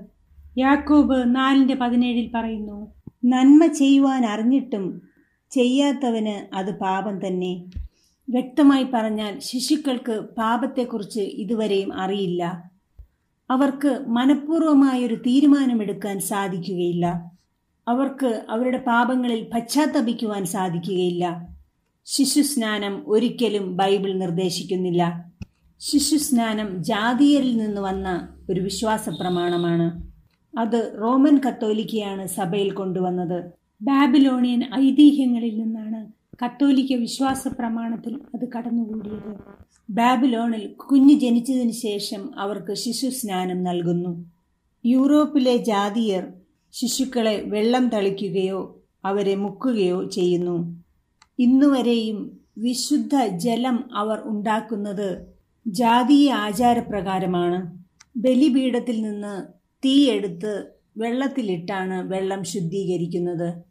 ശിശുസ്നാനം റോമൻ കത്തോലിക്ക സഭയിൽ വന്നതിന് ശേഷം അവർ പ്രായപൂർത്തിയായവരുടെ സ്നാനത്തെ എതിർക്കുന്നു. അതിനെതിരെ ഒരു ആജ്ഞ പോലും പുറപ്പെടുവിച്ചിട്ടുണ്ട്. റോമനിസത്തിന്റെ ചരിത്രം എന്ന പുസ്തകത്തിന്റെ അഞ്ഞൂറ്റി പത്താമത്തെ പേജിൽ പറയുന്നത് പ്രായപൂർത്തിയായവരെ സ്നാനപ്പെടുത്തണമെന്ന് പറയുന്നവരെ നാം കുറ്റം വിധിക്കണമെന്നാണ്. ഈ പ്രസംഗ പരമ്പരയിലുടനീളം നിങ്ങൾ ദൈവീക വചനത്തിൽ നിന്ന് പുതിയ സത്യങ്ങൾ പഠിച്ചു കാണും. നാം യേശുവിനെ അനുഗമിക്കുവാനുള്ള സമയമായിരിക്കുകയാണ്. സ്നാനത്തിനുള്ള സമയവും. നിങ്ങൾ നേരത്തെ തന്നെ സ്നാനപ്പെട്ടിട്ടുണ്ടെങ്കിൽ എന്താണ് ചെയ്യേണ്ടത്? നിങ്ങൾ വീണ്ടും സ്നാനപ്പെടണോ? ബൈബിളിൽ വീണ്ടും സ്നാനപ്പെട്ടവരെ നമുക്ക് കാണുവാൻ സാധിക്കും. ഇതാ ഇവിടെ അതുണ്ട്. അപ്പോസ്തലനായ പൗലോസ് എഫസോസിന്റെ ഉയർന്ന തീരത്ത് പ്രസംഗിച്ചുകൊണ്ടിരുന്നപ്പോൾ ഒരു കൂട്ടം ആൾക്കാർ അവന്റെ അടുക്കലേക്ക് വന്നു. അപ്പോസ്തല പ്രവൃത്തികൾ പത്തൊമ്പതാം അധ്യായം രണ്ട് മുതൽ അഞ്ചു വരെ അത് വിവരിക്കുന്നു. പൗലൂസ് അവരോട് പറഞ്ഞു നിങ്ങൾ വിശ്വസിച്ചിട്ട് പരിശുദ്ധാത്മാവിനെ പ്രാപിച്ചുവോ? അവർ മറുപടി പറഞ്ഞു പരിശുദ്ധാത്മാവ് ഉണ്ടെന്ന് പോലും ഞങ്ങൾ കേട്ടിട്ടില്ല എന്നവർ പറഞ്ഞു. അതിന് പൗലൂസ് യോഹന്നാൻ മാനസാന്തര സ്നാനമത്രേ കഴിപ്പിച്ച് തന്റെ പിന്നാലെ വരുന്നവനായ യേശുവിൽ വിശ്വസിക്കണമെന്ന് ജനത്തോട് പറഞ്ഞു എന്ന് പറഞ്ഞു. ഇത് കേട്ടാറെ അവർ കർത്താവായ യേശു ക്രിസ്തുവിന്റെ നാമത്തിൽ സ്നാനമേറ്റു. പൗലൂസ് കൂടുതലായി അവരെ പഠിപ്പിച്ചു. എന്നിട്ട് ഒരിക്കൽ സ്നാനപ്പെടുത്തിയ അവരെ വീണ്ടും സ്നാനപ്പെടുത്തി. ദൈവവചനത്തിന്റെ പൂർണ വെളിച്ചത്തിൽ അവർ നടക്കേണ്ടിയിരിക്കുന്നു. പുനർസ്നാനം നാം പരിഗണിക്കാൻ രണ്ട് കാര്യങ്ങൾ വേണം. അവർ ചിലപ്പോൾ യേശുവിനോടൊപ്പമായിരിക്കുവാൻ തീരുമാനിച്ചതിന് ശേഷം യേശുവിനെ ഉപേക്ഷിച്ചവരായിരിക്കാം. അവർ ദൈവത്തിന് വിട്ട് അനേക ദൂരം പോയവരായിരിക്കാം. എന്നാൽ ഇപ്പോൾ അവർ മടങ്ങി വരുവാൻ ആഗ്രഹിക്കുന്നു. നിങ്ങൾ ഓരോ പ്രാവശ്യവും പാപം ചെയ്യുമ്പോൾ നിങ്ങൾ വീണ്ടും സ്നാനപ്പെടുന്നില്ല. കാരണം അങ്ങനെയാണെങ്കിൽ ജനങ്ങൾ ഏറ്റവും കൂടുതൽ സമയം ഈ സ്നാനക്കുളത്തിനടുത്ത് തന്നെ ചിലവഴിക്കേണ്ടി വരും എന്നാൽ നിങ്ങൾ മനഃപൂർവമായി ക്രിസ്തുവിൽ നിന്ന് പിന്തിരിഞ്ഞു പോയവരാണെങ്കിൽ നിങ്ങളുടെ പഴയ ജീവിതത്തിന്റെ മരണവും പുതിയ ജീവിതത്തിന്റെ ഉയർത്തെഴുന്നേൽപ്പും കാണിക്കുന്ന ഈ മുങ്ങി സ്നാനം സ്വീകരിക്കണം. ദൈവം നിങ്ങളുടെ ഹൃദയത്തിലൂടെ ഇന്ന് രാത്രിയിൽ കടന്നു പോകുന്നുണ്ടോ ചിലപ്പോൾ നിങ്ങൾ അനേക വർഷം മാറി നടന്നവരാകാം. ചിലപ്പോൾ നിങ്ങൾ പിന്മാറിപ്പോയവരോ വ്യതിചലിച്ചു പോയവരോ ആകാം. അത് കുഴപ്പമില്ല. യേശുവിങ്കിലേക്ക് മടങ്ങുവാൻ വേണ്ടി നിങ്ങൾ തയ്യാറാകുക. അവന്റെ കരങ്ങൾ ഇപ്പോഴും വിടർന്നു തന്നെ ഇരിക്കുകയാണ്. നാം ഈ ലോകത്തിൽ നോക്കുകയാണെങ്കിൽ ലോകം വേഗം അവസാനിക്കാൻ പോകുന്നു എന്നതിന്റെ അടയാളങ്ങൾ നാം കാണുന്നു. യേശു തന്റെ വേഗം വരവിനായി ജനങ്ങളെ ഒരുക്കുന്നു. നാം ദൈവത്തിനു വേണ്ടി ഗൗരവമുള്ളവരാവാൻ സമയമായിരിക്കുകയാണ്. നിങ്ങൾ നിങ്ങളുടെ രക്ഷകന്റെ അടുത്തേക്ക് വരിക സ്നാനപ്പെടുക. ദൈവവചനത്തിൽ നിന്ന് പുതിയ സത്യം കണ്ടെത്തിയ ചിലരും ഭക്തകൽപ്പന കാക്കുന്നവരുടെ കൂടെ ചേരുവാൻ ആഗ്രഹിക്കുന്ന ചിലരും പുനർസ്നാനത്തിന് ആഗ്രഹിക്കുന്നുണ്ടാവാം. യേശുവിനെ ഹൃദയം കൊണ്ട് സ്നേഹിക്കുന്ന അനേകം ക്രിസ്ത്യാനികളുണ്ടാവാം അവർ ബൈബിൾ പഠിക്കുകയും പുതിയ സത്യങ്ങൾ മനസ്സിലാക്കുകയും ചെയ്യും. യോഹന്നാന്റെ ശിഷ്യന്മാരെ പോലെ അവർ അറിഞ്ഞും വിശ്വസിച്ചും വന്ന സത്യത്തിന്റെ കൂടെ ഈ പുതിയ സത്യങ്ങളും ചേർക്കും. നിങ്ങളും ചിലപ്പോൾ പുനർസ്നാനം ആഗ്രഹിക്കുന്നുണ്ടാവാം. നിങ്ങളത് ആഗ്രഹിക്കുന്നുണ്ടെങ്കിൽ അതിന് ബൈബിളിന്റെ പിന്തുണയുണ്ട്. നിങ്ങളൊരു ക്രിസ്ത്യാനിയാണെങ്കിൽ വെള്ളത്തിൽ കൂടി കടന്നുപോയതുകൊണ്ട് പഴയ ക്രിസ്തീയ അനുഭവങ്ങളെ നിങ്ങൾ ത്യജിച്ചു കളയുന്നില്ല യോന്നാൻ സ്നാപകന്റെ ശിഷ്യന്മാർ വീണ്ടും സ്നാനപ്പെട്ടപ്പോൾ അവർ മുമ്പേ ദൈവത്തോടൊപ്പം നടന്നത് അവർ നിഷേധിച്ചില്ല. സ്നാനം എത്ര പ്രധാനമാണ്. നിക്കോദമാസ് രാത്രിയിൽ യേശുവിനെ തേടി വന്നു യോഹന്നാൻ മൂന്നിന്റെ അഞ്ചാം വാക്യത്തിൽ സ്നാനം എത്ര പ്രധാനമാണെന്ന് യേശു പറയുന്നു. ആമേൻ ആമേൻ ഞാൻ നിന്നോട് പറയുന്നു വെള്ളത്താലും ആത്മാവിനാലും ജനിച്ചില്ല എങ്കിൽ ദൈവരാജ്യത്തിൽ കടപ്പാൻ ആർക്കും കഴിയുകയില്ല. രക്ഷയ്ക്ക് വെള്ളത്താലുള്ള സ്നാനം ആവശ്യമാണെന്ന് യേശു ഇവിടെ പറയുന്നു. വിലയേറിയ യേശുവിന്റെ ക്രൂശിനെക്കുറിച്ച് പുതിയ നിയമത്തിൽ ഇരുപത്തെട്ട് പ്രാവശ്യം പറഞ്ഞിരിക്കുന്നു. എന്നാൽ സ്നാനം എന്ന വാക്ക് നൂറ് പ്രാവശ്യത്തിൽ കൂടുതൽ പറഞ്ഞിരിക്കുന്നു. അത് ആവശ്യമില്ല എന്ന് ആരും ചിന്തിക്കരുത്. ഒരാൾ മാനസാന്തരപ്പെടുമ്പോൾ പെട്ടെന്നും നിർണായകവുമായ മാറ്റം അയാൾക്ക് ആവശ്യമാണ്. യേശുവിന് മനുഷ്യരുടെ ആവശ്യങ്ങൾ അറിയാം. വീണ്ടും തുടങ്ങുന്നതിന്റെ ആവശ്യം അവനറിയാം തീയതികളും പ്രധാനമാണ്. കാരണം നമുക്കതിലേക്ക് തിരിഞ്ഞു നോക്കുവാൻ സാധിക്കും. ഇതൊരു വിവാഹ ശുശ്രൂഷ പോലെയാണ്. നമ്മുടെ പങ്കാളിയുമൊത്ത് ഒരു പുതിയ ജീവിതം ആരംഭിക്കുവാൻ ഒരു തീയതി നാം കുറിക്കുന്നു. സ്നേഹത്തിന്റെയും ആരാധനയുടെയും എല്ലാവരുടെയും മുന്നിൽ വെച്ചുള്ള ഒരു സമർപ്പണമാണിത്. മർക്കോസ് പതിനാറിന്റെ പതിനാറ് പറയുന്നു വിശ്വസിക്കുകയും സ്നാനമേൽക്കുകയും ചെയ്യുന്നവൻ രക്ഷിക്കപ്പെടും. വിശ്വസിക്കാത്തവൻ ശിക്ഷാവിധിയിലകപ്പെടും. വചനം സുരക്ഷിതമായ ഒരു വഴികാട്ടിയാണ്. അതിലൂടെ നാം പോയാൽ നമ്മുടെ രക്ഷിതാവായ യേശുക്രിസ്തുവിന്റെ കാൽപ്പാടുകൾ പിൻപറ്റുവാൻ സാധിക്കും. സുവിശേഷങ്ങളിൽ വിശ്വസിച്ചാൽ മാത്രം പോരാ. നാം അതിൽ ജീവിക്കണം. രണ്ട് കുരിന്തിയർ ആറിന്റെ രണ്ട് പറയുന്നു പ്രസാദകാലത്ത് ഞാൻ നിനക്ക് ഉത്തരമരളി. രക്ഷാദിവസത്തിൽ ഞാൻ നിന്നെ സഹായിച്ചു. സുഹൃത്തുക്കളെ നമുക്ക് കാത്തിരിക്കുവാൻ സമയമില്ല. യേശുവിന് വേണ്ടിയുള്ള സമർപ്പണം നമ്മുടെ ഹൃദയത്തിൽ പതിയാൻ സമയമായിരിക്കുകയാണ്. അപ്പോസ്ല പ്രവൃത്തി ഇരുപത്തിരണ്ടിന്റെ പതിനാറ് പറയുന്നു നിങ്ങൾ എന്തിനാണ് ഇനിയും താമസിക്കുന്നത്? എഴുന്നേറ്റ് ദൈവത്തിന്റെ നാമത്തെ വിളിച്ച് സ്നാനപ്പെട്ട് പാപങ്ങളെയൊക്കെ കഴുകിക്കളയുക. സുഹൃത്തെ നിങ്ങൾ യേശുവിനു വേണ്ടി തീരുമാനമെടുക്കുന്നത് കാണാൻ സ്വർഗം മുഴുവനും കാത്തിരിക്കുകയാണ്. സ്നാനത്തിൽ ഒരു വ്യക്തി ക്രിസ്തുവുമായി കൂടിച്ചേരുന്നു. ഗലാത്യർ മൂന്നിന്റെ ഇരുപത്തേഴ് പറയുന്നു ക്രിസ്തുവിനോട് ചേരുവാൻ സ്നാനമേറ്റിരിക്കുന്ന നിങ്ങൾ എല്ലാവരും ക്രിസ്തുവിനെ ധരിച്ചിരിക്കുന്നു. ക്രിസ്ത്യൻ വിവാഹങ്ങൾക്ക് ശുശ്രൂഷ എപ്രകാരം പ്രധാനമാണോ? അതുപോലെയാണ് സ്നാനവും. വിവാഹം അർത്ഥവത്തതാകണമെങ്കിൽ സ്നേഹവും പരസ്പര ധാരണയും ഉണ്ടായിരിക്കണം. സ്നാനം നിഷേധിക്കുന്നത് ക്രിസ്തുവുമായുള്ള ഒത്തുചേരൽ നിഷേധിക്കുന്നതിന് തുല്യമാണ്. യേശുവുമായുള്ള നമ്മുടെ ബന്ധത്തിന്റെ പരസ്യ പ്രഖ്യാപനമാണ് സ്നാനം. രണ്ട് കുരുന്തേർ അഞ്ചാം അധ്യായം പതിനേഴാം വാക്യം ഇപ്രകാരം പറയുന്നു. ഒരുത്തൻ ക്രിസ്തുവിലായാൽ അവൻ പുതിയ സൃഷ്ടിയാകുന്നു. പഴയത് കഴിഞ്ഞുപോയി ഇതാ അത് പുതുതായി തീർന്നിരിക്കുന്നു. നിങ്ങൾക്ക് പുതുതാകണമെന്ന് ആഗ്രഹമില്ലേ? നിങ്ങളുടെ ഹൃദയം ഇപ്പോൾ യേശുവിലേക്ക് ആകർഷിക്കപ്പെടുകയാണോ? യേശുവിനെ ഒന്നാമനാക്കാൻ നിങ്ങൾക്ക് താല്പര്യമുണ്ടോ നിങ്ങൾ പറയുകയാണോ അതെ ദൈവമേ ഞാൻ നിനക്ക് വേണ്ടി ഒരു തീരുമാനമെടുക്കുവാൻ പോകുന്നു. ബൈബിളിലെ സ്നാനം ഞാൻ സ്വീകരിക്കാൻ പോകുന്നു. സുഹൃത്തെ നിങ്ങൾ എന്താണ് പുറകോട്ട് വലിക്കുന്നത്? ഒരു സമർപ്പണം നടത്താൻ നിങ്ങൾക്ക് ഭയമുണ്ടോ? നിങ്ങളുടെ തീരുമാനത്തിന്റെ വിലയോർത്ത് നിങ്ങൾക്ക് ഭയമാണോ? നിങ്ങൾക്ക് ഈ തീരുമാനത്തിന് വലിയ വില കൊടുക്കുന്നു എന്ന് നിങ്ങൾക്ക് തോന്നുന്നുണ്ടോ? ഉത്തര കൊറിയയുടെയും ദക്ഷിണ കൊറിയയുടെയും അതിർത്തിയിൽ വെച്ച് ചിത്രീകരിച്ച ഒരു കഥ നിങ്ങളുമായി പങ്കുവയ്ക്കുവാൻ ആഗ്രഹിക്കുന്നു. ഉത്തര കൊറിയയുടെയും ചൈനയുടെയും അതിർത്തിയിൽ ഒരു നദിയുണ്ട്.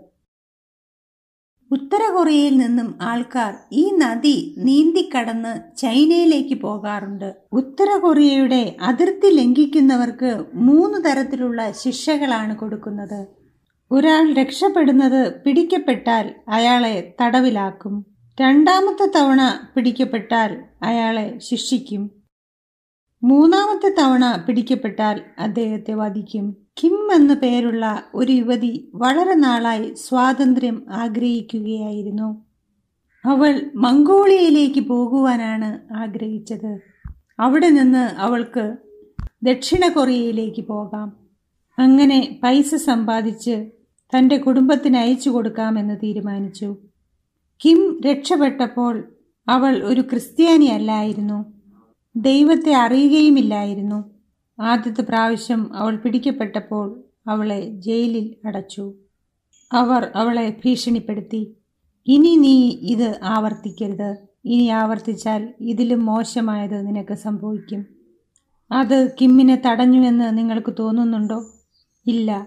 ഇരുട്ടിന്റെ മറവിൽ അവൾ വീണ്ടും രക്ഷപ്പെടാൻ ശ്രമം നടത്തി. ആരോ ഒരാൾ വെളിച്ചമടിക്കുകയും അവൾ പിടിക്കപ്പെടുകയും ചെയ്തു. കൂടുതൽ കടുത്ത ശിക്ഷ അവൾക്ക് ലഭിച്ചു. അവൾക്ക് വീണ്ടും ഭീഷണിയുണ്ടായി. കിം നിങ്ങൾ ഇനിയും ഇത് ആവർത്തിച്ചാൽ നിങ്ങളെ വധിക്കും. ഇനിയും നിങ്ങൾ രക്ഷപ്പെടാൻ ശ്രമിക്കരുത്. പക്ഷെ കിമ്മിന് വേറെ എന്തിനേക്കാളും സ്വാതന്ത്ര്യം ആവശ്യമായിരുന്നു. അങ്ങനെ അവൾ മൂന്നാമത്തെ പ്രാവശ്യം തന്റെ ജീവൻ പണയം വെച്ചുകൊണ്ട് അർദ്ധരാത്രിയിൽ ആ നദി നീന്തി കടന്നു. അവൾ ചൈനയുടെ അതിർത്തിയിലെത്തി. കരുണയുണ്ടായിരുന്ന ഒരു ചൈനീസ് കുടുംബം അവളെ അവരുടെ വീട്ടിൽ ഒളിപ്പിച്ചു. അനേക മാസങ്ങൾ അവൾ ആ വീട്ടിലായിരുന്നു. അവിടെ വെച്ച് അവൾ ഒരു റേഡിയോ കണ്ടു. അവൾ ട്യൂൺ ചെയ്തപ്പോൾ അവൾക്ക് പരിചിതമായ കൊറിയൻ ഭാഷ കേട്ടു. ഞാൻ ഈ പ്രസംഗം അവസാനിപ്പിക്കുമ്പോൾ നിങ്ങൾക്ക് മനസ്സിലാകും. കിമ്മിന്റെ ജീവിതത്തെക്കുറിച്ചും അവൾ എങ്ങനെ അഡ്വന്റിസ് വേൾഡ് റേഡിയോയിലൂടെ യേശുവിന്റെ സ്നേഹത്തെ മനസ്സിലാക്കിയതെന്നും.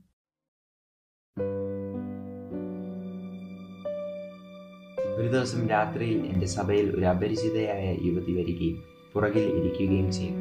അവളുടെ യൗവനത്തെ മറയ്ക്കുന്ന കലകൾ അവളുടെ മുഖത്തുണ്ടായി. അവൾ ആരാണെന്ന് ഞാൻ അതിശയിച്ചു. ആ അപരിചിത ബെഞ്ചിൽ ഇരിക്കുകയായിരുന്നു. എല്ലാവരും പോയി കഴിഞ്ഞപ്പോൾ പാസ്റ്റർ അവളുടെ അടുക്കൽ പോയി. ഞാൻ ഉത്തര കൊറിയയിൽ നിന്ന് രക്ഷപ്പെട്ടു വന്നതാണ്. അവൾ സമ്മതിച്ചു. ഞാനിവിടെ ചൈനയിലും സുരക്ഷിതയല്ല. എനിക്കൊരു അപേക്ഷയുണ്ട് അവൾ പറഞ്ഞു. എന്നെ സ്നാനപ്പെടുത്താമോ? സ്നാനം എന്ന് പറഞ്ഞാൽ എന്താണെന്ന് നിങ്ങൾക്കറിയാം അറിയാം എന്നായിരുന്നു അവളുടെ ദൃഢമായ ഉത്തരം. ഞാൻ റേഡിയോയിലൂടെയാണ് യേശുവിനെ കുറിച്ച് മനസ്സിലാക്കിയത്. ഒളിച്ചു കഴിയവേ ഈ പ്രിയ വനിത ഒരു റേഡിയോ കാണുകയും അത് ട്യൂൺ ചെയ്ത് അവസാനിക്കാറായപ്പോൾ കൊറിയൻ ഭാഷ മുറിഞ്ഞു മുറിഞ്ഞു കേൾക്കുകയും ചെയ്തു. അഡ്വന്റിസ് വേൾഡ് റേഡിയോയുടെ പ്രത്യാശയുടെ വചനങ്ങളായിരുന്നു അത്. ഈ കണ്ടുപിടുത്തം അവളുടെ ഏകാന്തത മാറ്റുകയും ഭയം മാറ്റി ധൈര്യവും പ്രത്യാശയും നിറയ്ക്കുകയും ചെയ്തു. അവളുടെ രക്ഷയ്ക്കു വേണ്ടി എല്ലാ മഹിമകളും വെടിഞ്ഞ് അവൾക്ക് വേണ്ടി മരിച്ച യേശുവിനെക്കുറിച്ച് കേട്ടപ്പോഴായിരുന്നു അത്. ഉത്തര കൊറിയയിലെ അവളുടെ കുടുംബത്തിന്റെ അടുത്ത് പോയി അവൾ പഠിക്കുന്നത് തന്റെ കുടുംബവുമായി പങ്കുവയ്ക്കണം എന്ന് അവൾ വാഞ്ചിച്ചു. ഒരാഴ്ച ഞങ്ങൾ ഒരുമിച്ച് ബൈബിൾ പഠിച്ചു. ഓരോ വാക്കും അവൾ ഉൾക്കൊണ്ടു. പരിശുദ്ധാത്മാവിന്റെ സാന്നിധ്യം നാം അനുഭവിച്ചു. ഒരാഴ്ച പഠിച്ചതിന് ശേഷം രഹസ്യമായി സ്നാനപ്പെട്ടു. എല്ലാ വാതിലും ജനലും അടച്ചു. എല്ലാവരും ആരും കേൾക്കാതെ പതിഞ്ഞ സ്വരത്തിൽ പാട്ടുകൾ പാടി. അങ്ങനെ ഒരു വലിയ ബക്കറ്റിനുള്ളിൽ ആ ഉത്തര കൊറിയൻ യുവതി സ്നാനപ്പെട്ടു.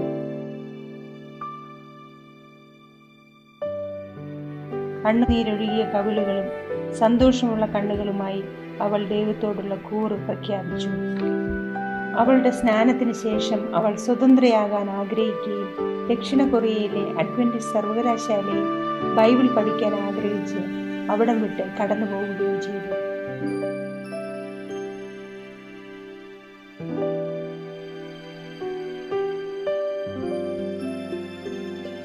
കുറച്ചു കഴിഞ്ഞപ്പോൾ എനിക്കൊരു ഫോൺ സന്ദേശം വന്നു.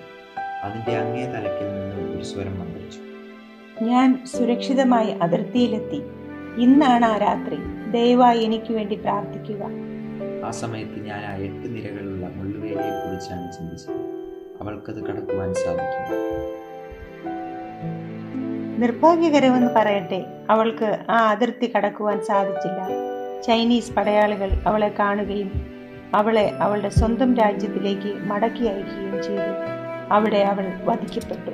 ഈ സന്ദേശം അറിഞ്ഞപ്പോൾ ഞാൻ വളരെയധികം ദുഃഖിതനായി. ആ സന്തോഷമുള്ള കണ്ണുകൾ എനിക്ക് ഇനിയും കാണുവാൻ സാധിക്കുകയും അവൾ പറഞ്ഞത് ഞാൻ ഓർത്തു ഞാൻ അഥവാ പിടിക്കപ്പെടുകയാണെങ്കിലും രക്ഷയുടെ പ്രത്യാശയാൽ ഞാൻ മരിക്കും. അവൾ സ്വാതന്ത്ര്യം ആഗ്രഹിച്ചു. എന്നാൽ അവൾ അത് കണ്ടെത്തിയെന്ന് ഉത്തര കൊറിയൻ പടയാളികൾ മനസ്സിലാക്കിയില്ല. യേശുക്രിസ്തുവിലാണ് ശരിയായ സ്വാതന്ത്ര്യം. അത് അവളിൽ നിന്ന് ആർക്കും എടുക്കുവാനും സാധിക്കുകയില്ല. കിമ്മിനെ പോലെ ഇന്ന് രാത്രിയിൽ ലോകത്തിലുള്ള അനേകർ സ്വാതന്ത്ര്യം ആഗ്രഹിക്കുന്നു. സുഹൃത്തെ നിങ്ങൾ അതിൽ ഒരാളാണോ? നിങ്ങൾ നിങ്ങളുടെ ഹൃദയം യേശുവിന് കൊടുത്തുകൊണ്ട് അവനെ നിങ്ങളുടെ സ്വന്തം രക്ഷിതമായി സ്വീകരിക്കാൻ താല്പര്യമുണ്ടോ നിങ്ങൾ സ്നാനപ്പെടാൻ ആഗ്രഹിക്കുന്നുണ്ടോ? പരിശുദ്ധാത്മാവ് ഇപ്പോൾ നിങ്ങളുടെ ഹൃദയത്തിലൂടെ സഞ്ചരിക്കുന്നുണ്ടോ? ഞാൻ സ്നാനപ്പെടണോ? ചെയ്താൽ എങ്ങനെയായിരിക്കും? എന്നുള്ള ചിന്തകളാണോ നിങ്ങളെ ഇപ്പോൾ അലട്ടുന്നത്? അതെ എന്ന് ദൈവത്തോട് ഉത്തരം നിങ്ങൾ നൽകൂ. അവൻ നിങ്ങളുടെ ഓരോ കാൽവയ്പിലും കൂടെ ഉണ്ടാകും. അതേ യേശുവെ പരസ്യമായി നിനക്ക് വേണ്ടി നിൽക്കുവാൻ എനിക്ക് താല്പര്യമുണ്ട് ഇതാണോ നിങ്ങളുടെ ആഗ്രഹം? ലോകമെമ്പാടുമുള്ള ലക്ഷക്കണക്കിന് ആൾക്കാർ എടുത്ത തീരുമാനത്തോടൊപ്പം നിൽക്കാൻ നിങ്ങൾക്ക് താല്പര്യമുണ്ടോ സുഹൃത്തെ ഇപ്പോൾ തീരുമാനമെടുക്കുവാനുള്ള സമയമാണ്. നിങ്ങൾ വഴുതിപ്പോയ ആളായിരിക്കാം. എന്നാൽ ദൈവം നിന്നെ മടക്കി വിളിക്കുകയാണ്. ഇത് തീരുമാനമെടുക്കുവാനുള്ള സമയമാണ്. ദൈവമേ എനിക്ക് സ്നാനപ്പെടണം എന്ന് പറയാനുള്ള മനോഹരമായ അവസരമാണിത്. എനിക്ക് എന്റെ പാപങ്ങളെല്ലാം കഴുകി കഴുകിക്കളയണം. എന്നോടൊപ്പം പ്രാർത്ഥിക്കുക. സ്വർഗസ്ഥനായ ഞങ്ങളുടെ പിതാവേ വിടർത്തിയ കൈകളുമായി ഞങ്ങളിതാ അവിടുത്തെ സന്നിധിയിലേക്ക് വരുന്നു. അവിടുത്തെ പാതയിൽ ഞങ്ങളെ നയിക്കണമേ. ഒരു സമർപ്പിത ഹൃദയവുമായി ഞങ്ങൾ അവിടുത്തെ സന്നിധിയിലേക്ക് വരുമ്പോൾ അവിടുത്തെ പരിശുദ്ധാത്മാവിനെ ഞങ്ങളുടെ ഹൃദയങ്ങളെ അവിടുന്ന് നിറയ്ക്കണമേ. സ്നാനത്തിലൂടെ ശുദ്ധിയാവാൻ ഞങ്ങളെ അനുഗ്രഹിക്കണമേ. ദൈവമേ സത്യത്തിനു വേണ്ടി പോരാടുന്ന ആ പ്രിയ വ്യക്തിയെ അങ്ങ് കാണുമാറാകണമേ. ആ കുടുംബത്തിൽ നിന്നോ സമൂഹത്തിൽ നിന്നോ ആ വ്യക്തി മാത്രമേ കാണുകയുള്ളൂ. ദൈവമേ അവരെ പ്രത്യേകം ശ്രദ്ധിക്കണമേ. നീ കരുതുമെന്നും സംരക്ഷിക്കുമെന്നുള്ള അറിവ് അവർക്ക് കൊടുക്കണമേ. ദൂതസംഘത്താൽ അവരെ സംരക്ഷിക്കണമേ. ഈ രാത്രിയിൽ അവിടുത്തെ തിരഞ്ഞെടുക്കുമ്പോൾ സ്വർഗം മുഴുവൻ സന്തോഷിക്കുന്നുവെന്ന് ഞങ്ങൾ അറിയുന്നു. ഈ പ്രപഞ്ചത്തിൽ യേശുവിന്റെ നാമം വാഴ്ത്തപ്പെടുമാറാകട്ടെ. അവന്റെ വിശുദ്ധ നാമത്തിൽ തന്നെ ആമേ സുഹൃത്തുക്കളെ ഈ രാത്രിയിൽ നിങ്ങൾ ഈ നിത്യമായ തീരുമാനം എടുക്കും എന്ന് ഞാൻ പ്രതീക്ഷിക്കുന്നു. നമുക്കിനി പാഴാക്കുവാൻ സമയമില്ല. ഇന്ന് രക്ഷയുടെ ദിവസമാണ്. നിങ്ങൾ സ്നാനത്തെക്കുറിച്ച് ചിന്തിക്കുകയാണെങ്കിൽ അത് ഞങ്ങളെ അറിയിക്കുക. ലിങ്ക് ഉടനെ ക്ലിക്ക് ചെയ്യുക. നിങ്ങളൊരു സ്നാനത്തിനോ പുനർസ്നാനത്തിനോ ചിന്തിക്കുന്നുണ്ടോ? നിങ്ങളുടെ തീരുമാനം അറിയിക്കണമെങ്കിലോ ബൈബിൾ അധ്യാപകരോട് എന്തെങ്കിലും ചോദ്യങ്ങളുണ്ടെങ്കിലോ നിങ്ങൾ ഈ രാത്രിയിൽ ഈ ലിങ്കിൽ ക്ലിക്ക് ചെയ്യുക. ബൈബിൾ പ്രവചനങ്ങളുടെ ചുരുളഴിക്കാം എന്ന ഈ പരമ്പരയിൽ നിന്ന് നിങ്ങൾക്ക് ലഭിക്കുന്ന ഏറ്റവും വലിയ കാര്യമെന്ന് പറയുന്നത് നിങ്ങളെ അത് യേശുവിനോട് കൂടുതൽ അടുപ്പിക്കുകയും നിങ്ങളുടെ ജീവിതം അവനായി സമർപ്പിതമാവുകയും ചെയ്യും. പ്രിയ സുഹൃത്തെ ദൈവം നിങ്ങളെ അനുഗ്രഹിക്കട്ടെ. ബൈബിൾ പ്രവചനങ്ങളുടെ ചുരുളഴിക്കാമെന്ന പരമ്പരയുടെ മറ്റൊരു പ്രസംഗവുമായി നാളെ നമുക്ക് കാണാം. നാളെ നമ്മുടെ വിഷയം വൻ പോരാട്ടം. സുഹൃത്തുക്കളെ ഇത് എന്റെ ജീവിതം മാറ്റിമറിച്ച വിഷയമാണ്. ദൈവത്തിന്റെ വഴി തിരഞ്ഞെടുക്കുക. ശുഭരാത്രി സുഹൃത്തുക്കളെ.